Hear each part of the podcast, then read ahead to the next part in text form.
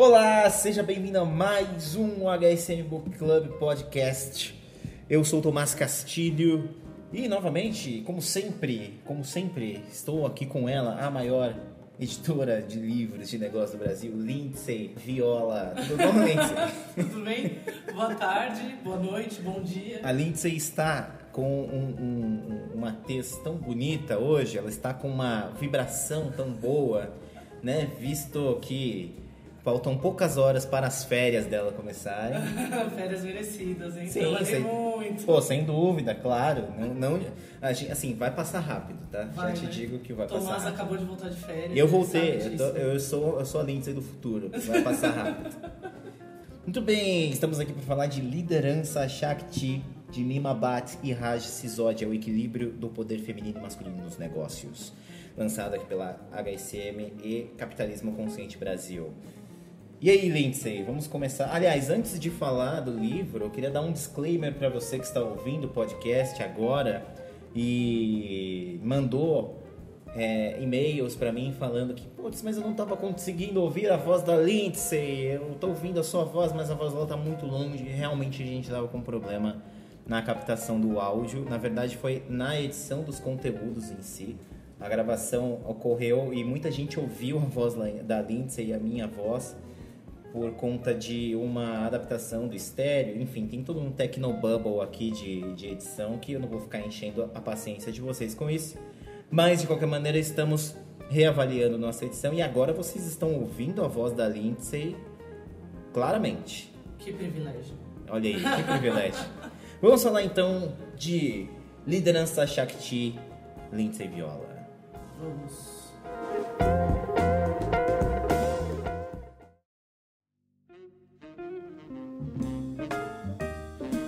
O seguinte, Lindsay, uma coisa que eu tenho, que eu vi desde tempos de faculdade, tempos imemoriais e, e de leituras, enfim, é que existe uma barreira muito grande da, das culturas ocidentais e orientais quando você tenta transpor ali, fazer uma tradução de valores, de filosofia, enfim. Eu, eu gosto de pensar e, e falar para as pessoas que para você seguir, estudar, por exemplo, o budismo, você tem que às vezes passar a sua vida inteira estudando para conseguir de fato entender o que, que aquelas ideias representam, né?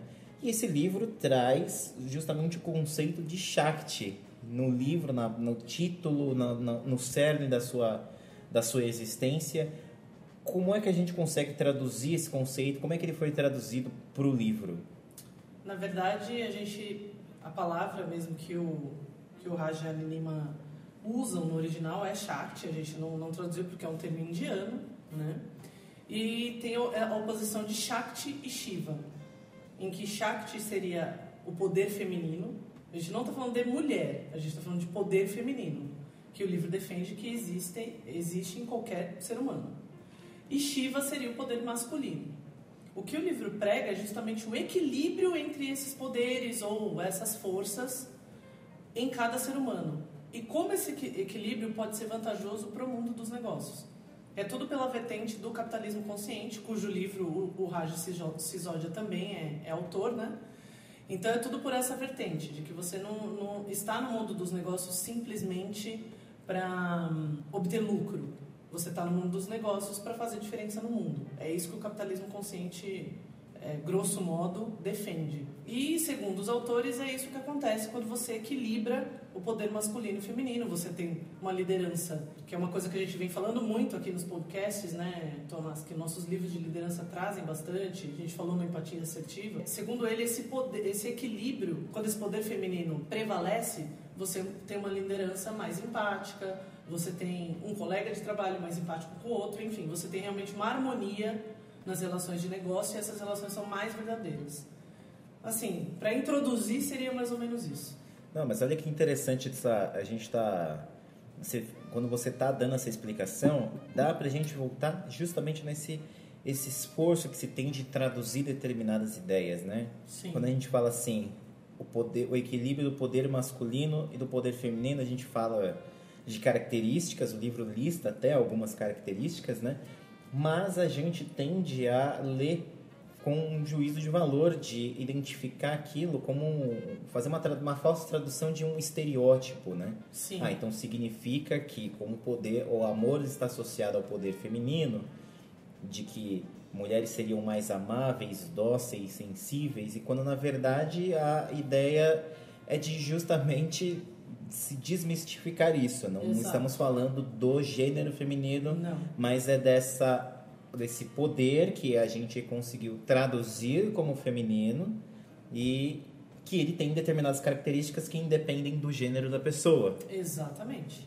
Então isso é um isso é um desafio até talvez na, a mente ocidental, né, a nossa mente ocidental tende a, a, a enfrentar seja na, na, na, disseminação das ideias deste livro. Eu acho que o livro em si ele deve passar por um certo desafio nesse sentido. Sim. Da pessoa que não o, o book clubber que provavelmente já leu esse livro, já está lendo o livro e já conseguiu compreender bastante porque o livro já está em domínio dele, mas às vezes alguém numa livraria que está pegando o livro pela primeira vez pode fazer essa leitura mais imediatista, né, meio que pré-conceituosa do livro, quando na verdade a ideia é justamente o contrário, né, é justamente passar uma outra impressão, uma impressão mais abrangente, independente dos gêneros de fato, né? Sem dúvida. E mais, né?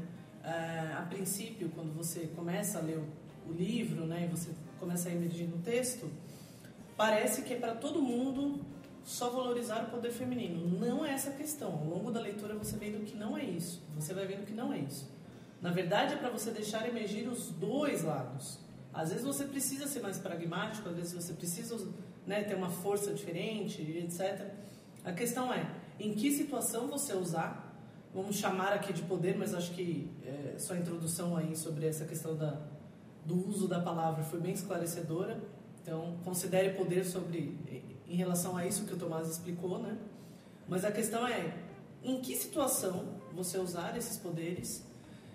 E não é que você exclui o outro, é que um às vezes predomina sobre o outro dependendo do, do que você tem que fazer naquele, né, no seu dia a dia, determinada situação, etc.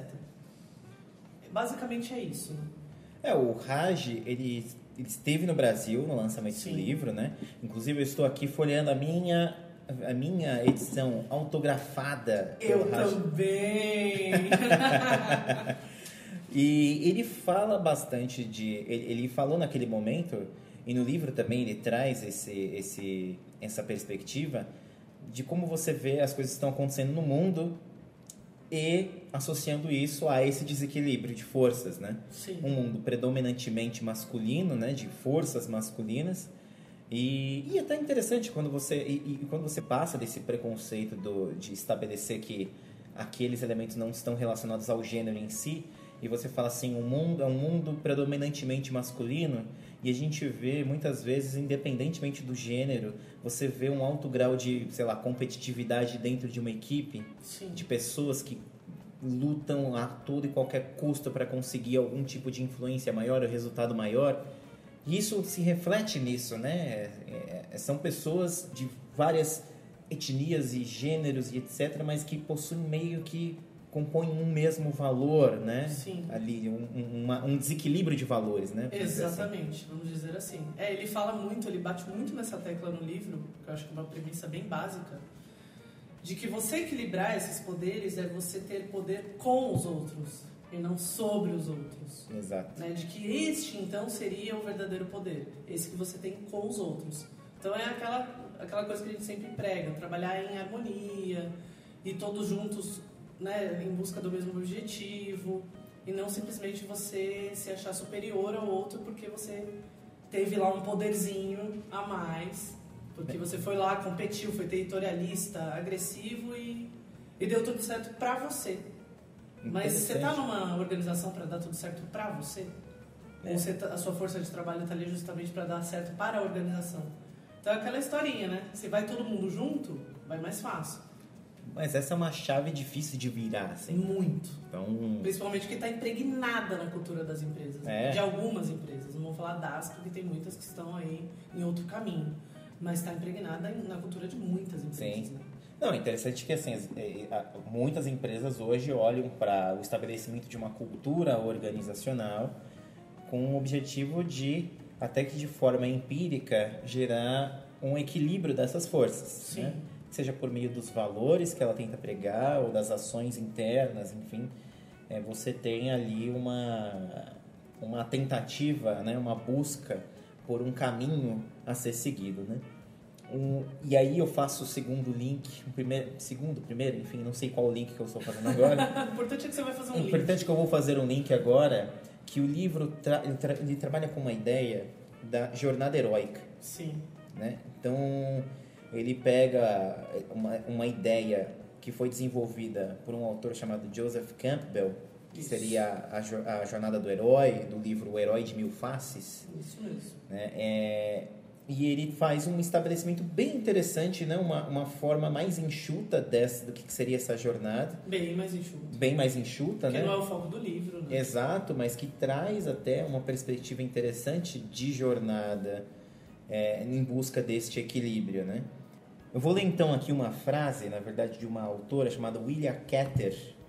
Ela é uma autora do começo do século XX, aliás, né? Ela escrevia ali pelos idos de 1913, 1912, inclusive dessa frase desse livro O Pioneers, que é um livro de 1913, é, existem apenas duas ou três histórias na humanidade e elas se repetem de forma tão insistente como se nunca tivessem acontecido antes.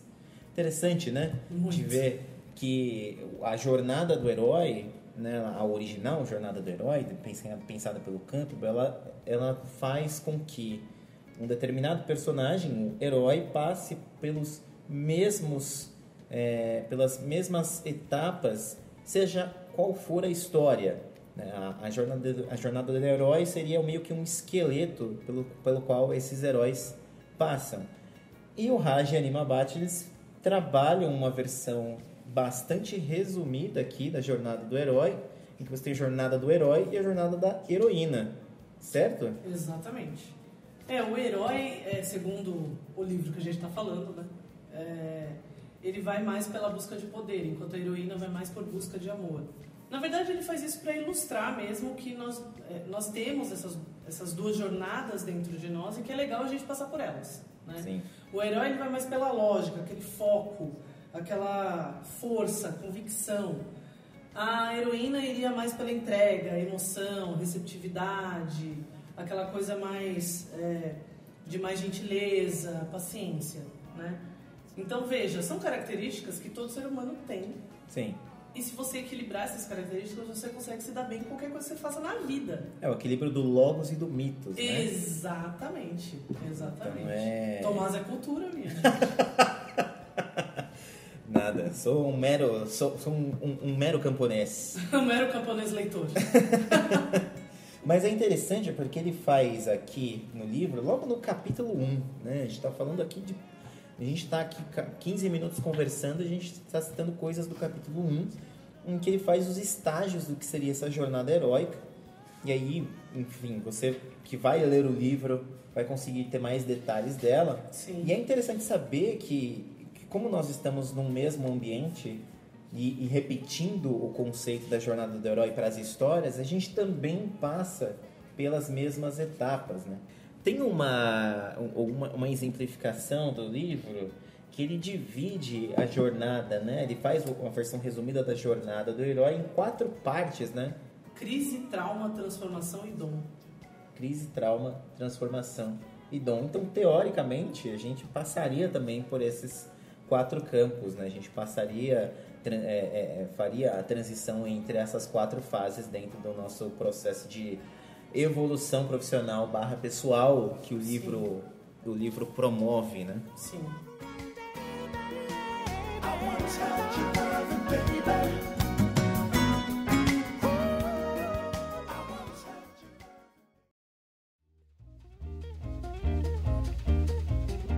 Lindsay, você estava vendo aqui, aproveitando que a gente estava tá folheando o, o livro, como você pode ouvir, ouvinte, aqui as páginas sendo folheadas, é, tem o- a primeira frase do primeiro prefácio, o primeiro prefácio que foi escrito pela Helena Tameirão, esse da Sanofi Genzyme, E a primeira frase é: Como as lideranças globais estão lidando com os episódios que tanto têm chocado a humanidade? Ponto de interrogação. Esse é um resumo do livro. É brilhante. É muito legal, né? Difícil você ver assim um livro sério que é, é- consegue ser retratado de uma forma elegante em uma frase, uma pergunta, né? Sim. E, e é justamente um livro que traz uma perspectiva, seja micro ou macro, daquilo que você está estabelecendo como um equilíbrio, né? O seu papel é, de- diante do mundo, né? Sem dúvida.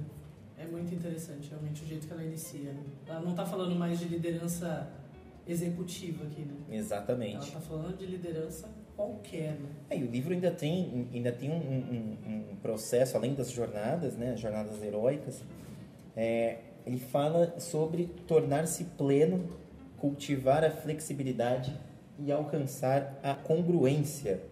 Lindsay, o que, que é cultivar a flexibilidade? Cultivar a flexibilidade. É justamente essa questão do, do poder feminino que, que entende o ponto de vista do outro, né? E não simplesmente impõe a sua própria vontade.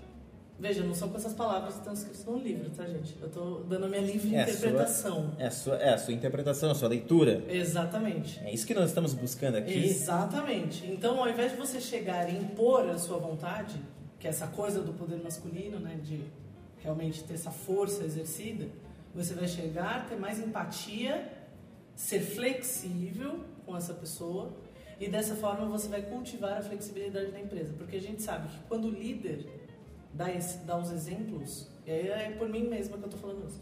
Quando o líder dá os exemplos, é muito fácil que você cultive aquele exemplo na empresa. né? Não adianta você dizer, seja flexível. É interessante você ter falado isso pelo seguinte, ontem eu estava falando com a líder de uma empresa muito relevante aqui no Brasil. Sim. E ela estava me falando de uma pesquisa, que era uma pesquisa que foi feita com CEOs, com gerentes, com alta gerência da empresa, né? Uhum. E perguntaram a essa alta, foi perguntada a essa alta gerência se ela iria permanecer, se ela planejava permanecer na empresa pelos próximos dois anos. E 70% deles respondeu que não, Uau. que não queria, que não iria ficar. E perguntado por quê, na verdade, por que que, o que, que motiva esses líderes, né, que são alta gerência das empresas, a não fi- quererem ficar nas empresas. Sim.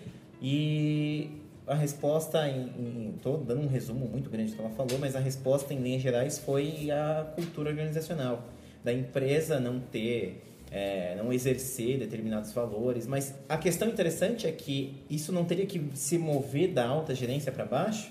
Será que estas pessoas que responderam que não iriam ficar nas empresas, ou não queriam, não iriam querer mais permanecer mais muito tempo por conta disso, não seriam essas as pessoas que precisariam encarar o desafio, Esse de, desafio. de, de equilibrarem as suas forças masculinas e femininas e darem então início até uma nova jornada numa cultura organiza- Sem organizacional? dúvida, sem dúvida. Eu concordo com você. É interessante isso, né? De se pensar que é, o livro trabalha conceitos que a maior parte das pessoas, eu digo, incluindo, me incluindo nisso também, não está com os olhos abertos para isso, para identificar que existem certos desequilíbrios que as nossas ações, os nossos resultados, até as coisas que nos cercam podem demonstrar, né? Sim. E só para citar um pouquinho né, do, de flexibilidade que ele fala no livro, resumindo muito, né, porque é um capítulo do livro, é que eles trabalham que, que não é. Não, as coisas não são simplesmente polaridades. É isto ou aquilo. Ele fala que há sempre uma terceira opção. Né? É, ne- é nesse, nesse sentido que ele fala de flexibilidade, né? só para dar um exemplo. Sim. Então você vai chegar em mim, vai me dar uma opção, eu vou falar não ou sim. Talvez seja uma terceira, né? nem a que você está me dando e nem a que eu acho que seja. E juntos nós podemos chegar a uma conclusão terceira. Né? Nem a sua, nem a minha, Exato. simplesmente uma terceira opção. Interessante. Interessante, me faz lembrar até do. Aí eu começo a devagar aqui, ouvinte, né?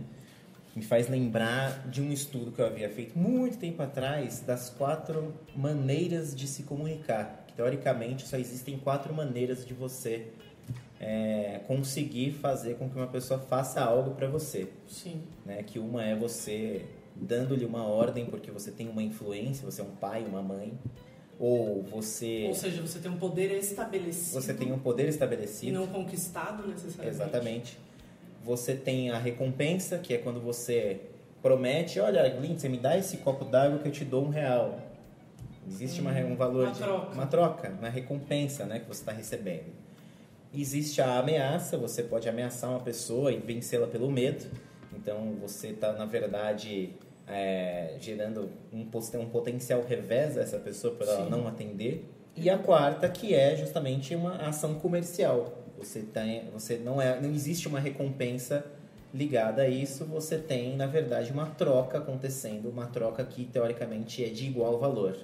Você Ah. tem interesse em entregar alguma coisa, eu tenho interesse em te dar dinheiro por essa coisa e não há nenhuma relação de poder entre as nas partes. Simplesmente troca. Simplesmente troca, simplesmente é a forma mais Sim. equilibrada dentro desse contexto de se comunicar, Uhum. é a mais equilibrada entre elas. Você não tem relação de poder, você não tem não, não tem a obrigação de se re- oferecer uma recompensa Sim. e você não tem é, o revés de uma situação em que você se sente prejudicado, acuado, enfim.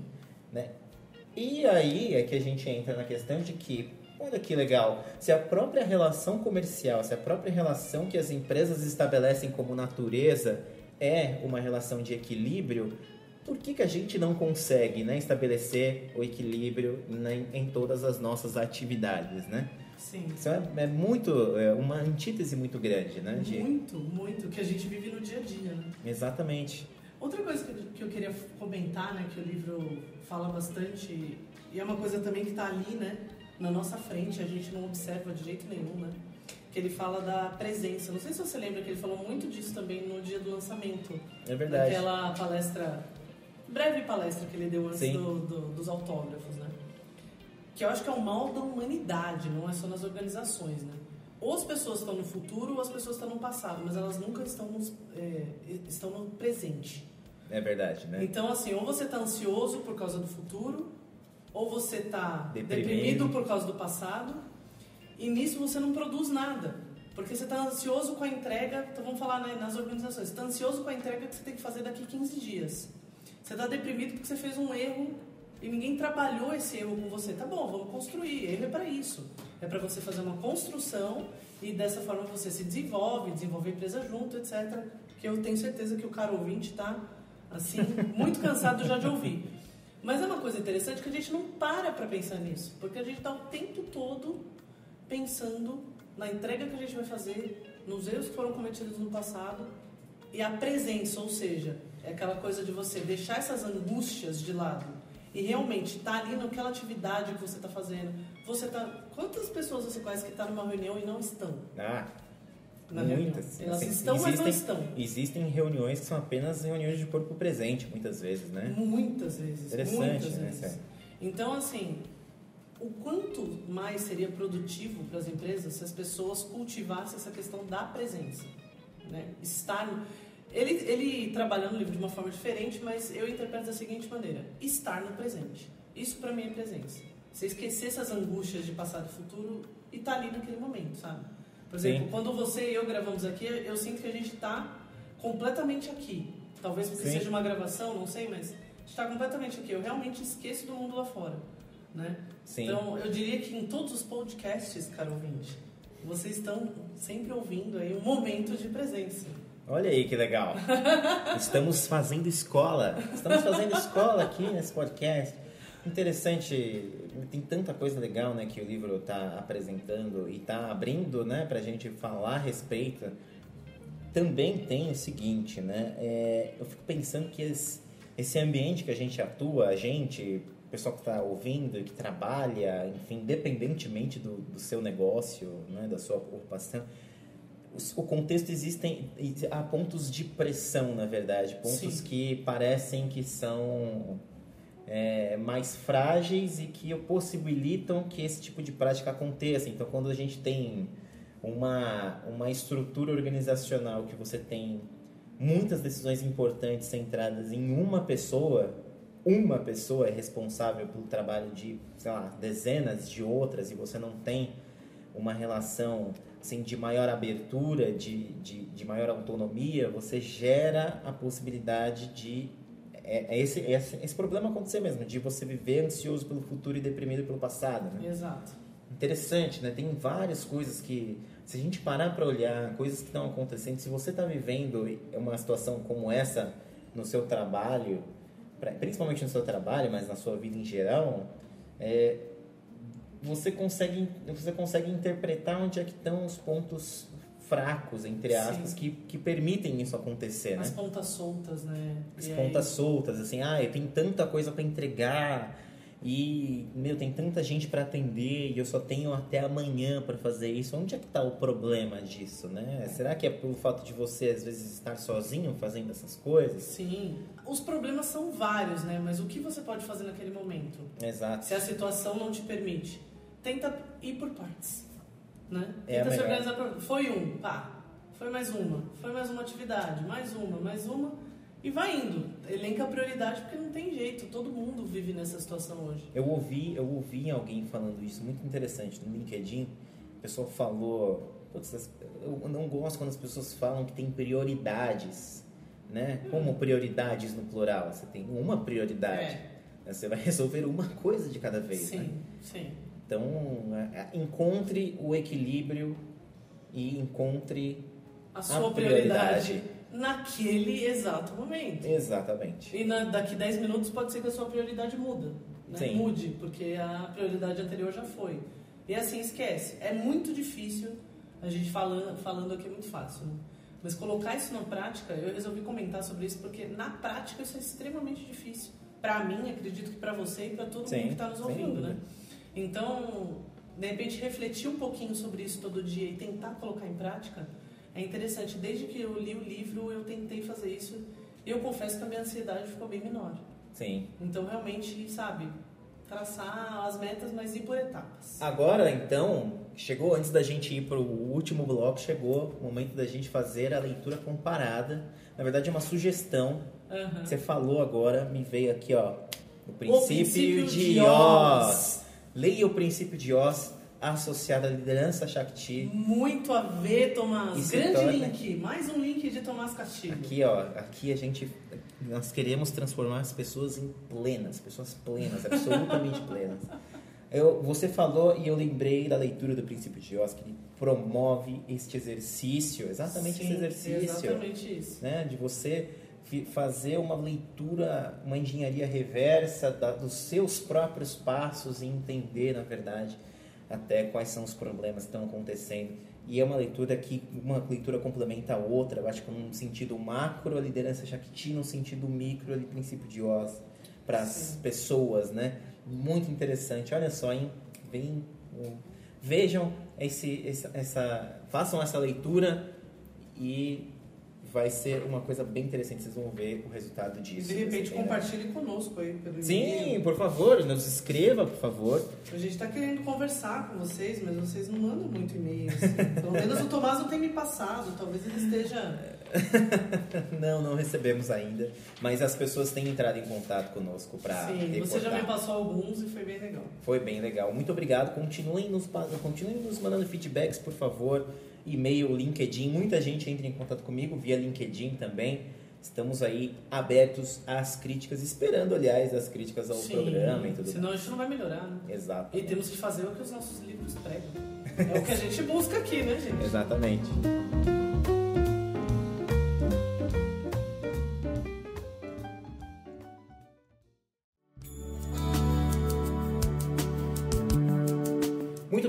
E Viola, vamos finalizando aqui o nosso podcast de liderança Shakti e queria falar contigo sobre o capítulo 8, né, o, final do livro, em que há uma promessa, a promessa da liderança Shakti, um mundo pleno e livre, e que existe aqui a promessa de que o futuro será um futuro voltado para a perspectiva do poder feminino. Sim. É isso mesmo? É isso mesmo. Ele fala ao longo do livro, e aí culmina nesse capítulo, de que aí ele faz realmente uma, uma ligação com o gênero, porque, obviamente, para ele tirar essas características femininas, digamos assim, e trabalhar a questão do poder feminino, ele observa muito as mulheres, obviamente, o gênero realmente feminino.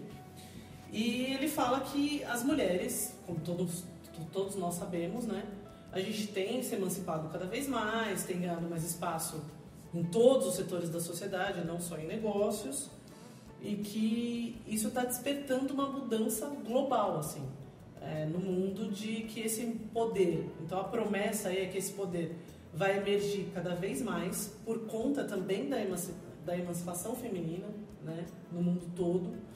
Óbvio que em alguns países do Oriente isso está um pouco mais, né, é, sendo protelado, né? Acho que no Ocidente a gente, nós mulheres temos a sorte de estar um pouquinho mais avançando nisso. Temos muito ainda a percorrer. Sem dúvida. Mas por conta, ele fala muito que por conta dessa questão, isso é durante o livro todo, né? Ele, ele cita isso. Dessa emancipação, é, a feminilidade tem aparecido mais e consequentemente o poder feminino vai aparecer mais. E que com isso, né, com esse equilíbrio, o que que é essa promessa? Quando a gente alcançar esse equilíbrio entre esses dois poderes, a gente não, agora eu não estou falando de gênero, tá? Agora eu estou falando de poder mesmo, feminino e masculino de novo. Quando a gente alcançar esse equilíbrio, é que a gente vai entender e praticar o verdadeiro propósito dos negócios, que é aquilo que a gente falou no começo do podcast. Encontrar, fazer a diferença no mundo e não simplesmente obter lucro. Óbvio que não temos nada contra obter lucro, gostamos de lucro, mas também fazer a diferença na vida das pessoas. né? Então, a promessa, bem resumidamente, é isso. Olha, eu não teria mais o que falar depois disso, né? Eu acho que é uma forma muito bonita de se encerrar o nosso podcast. Eu, eu concordo com eu concordo com isso que você falou. Eu acho que nós estamos, é, vendo por um ponto de vista meu, nós estamos avançando em coisas em bastante em, em bastantes lutas, né, no- na frente de equidade de gênero. Sim.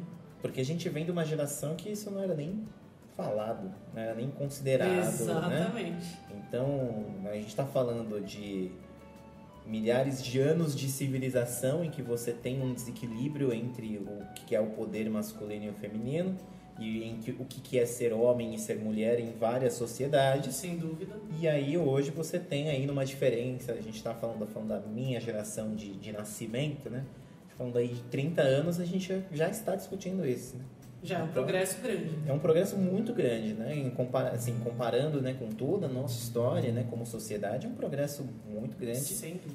e mostra a exponencialidade dessa, dessas agendas, desses assuntos, né? Sem dúvida. Que tendem a ficar mais fortes, mais presentes, né? Mais naturais, vamos dizer assim, né? Talvez essa, essa seja a palavra, né?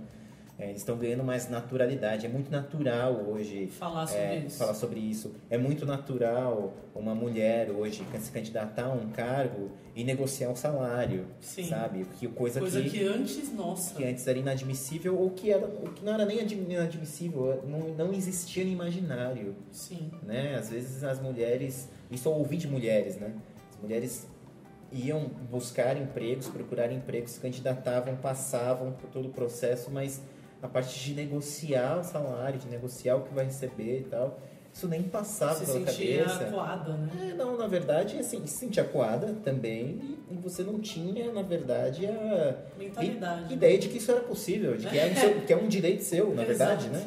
E novamente, né, talvez aquela que seja a força né, das relações mais equilibrada, né, que é a relação comercial, você está entregando uma coisa para receber outra coisa, você está negociando um salário que você vai oferecer uma capacidade, uma competência sua. Então, né, isso e, e era uma ideia que não existia, né? Hoje você já tem estabelecido, talvez não não com a frequência que a gente queira, mas você Sim. tem isso como uma possibilidade, né? Sem dúvida. Você está construindo sua carreira, mulher, e você pode negociar o seu salário, aquilo que você acha mais justo, enfim. É, é bom que essas coisas estejam acontecendo, né? Essa mudança esteja de fato Sem acontecendo.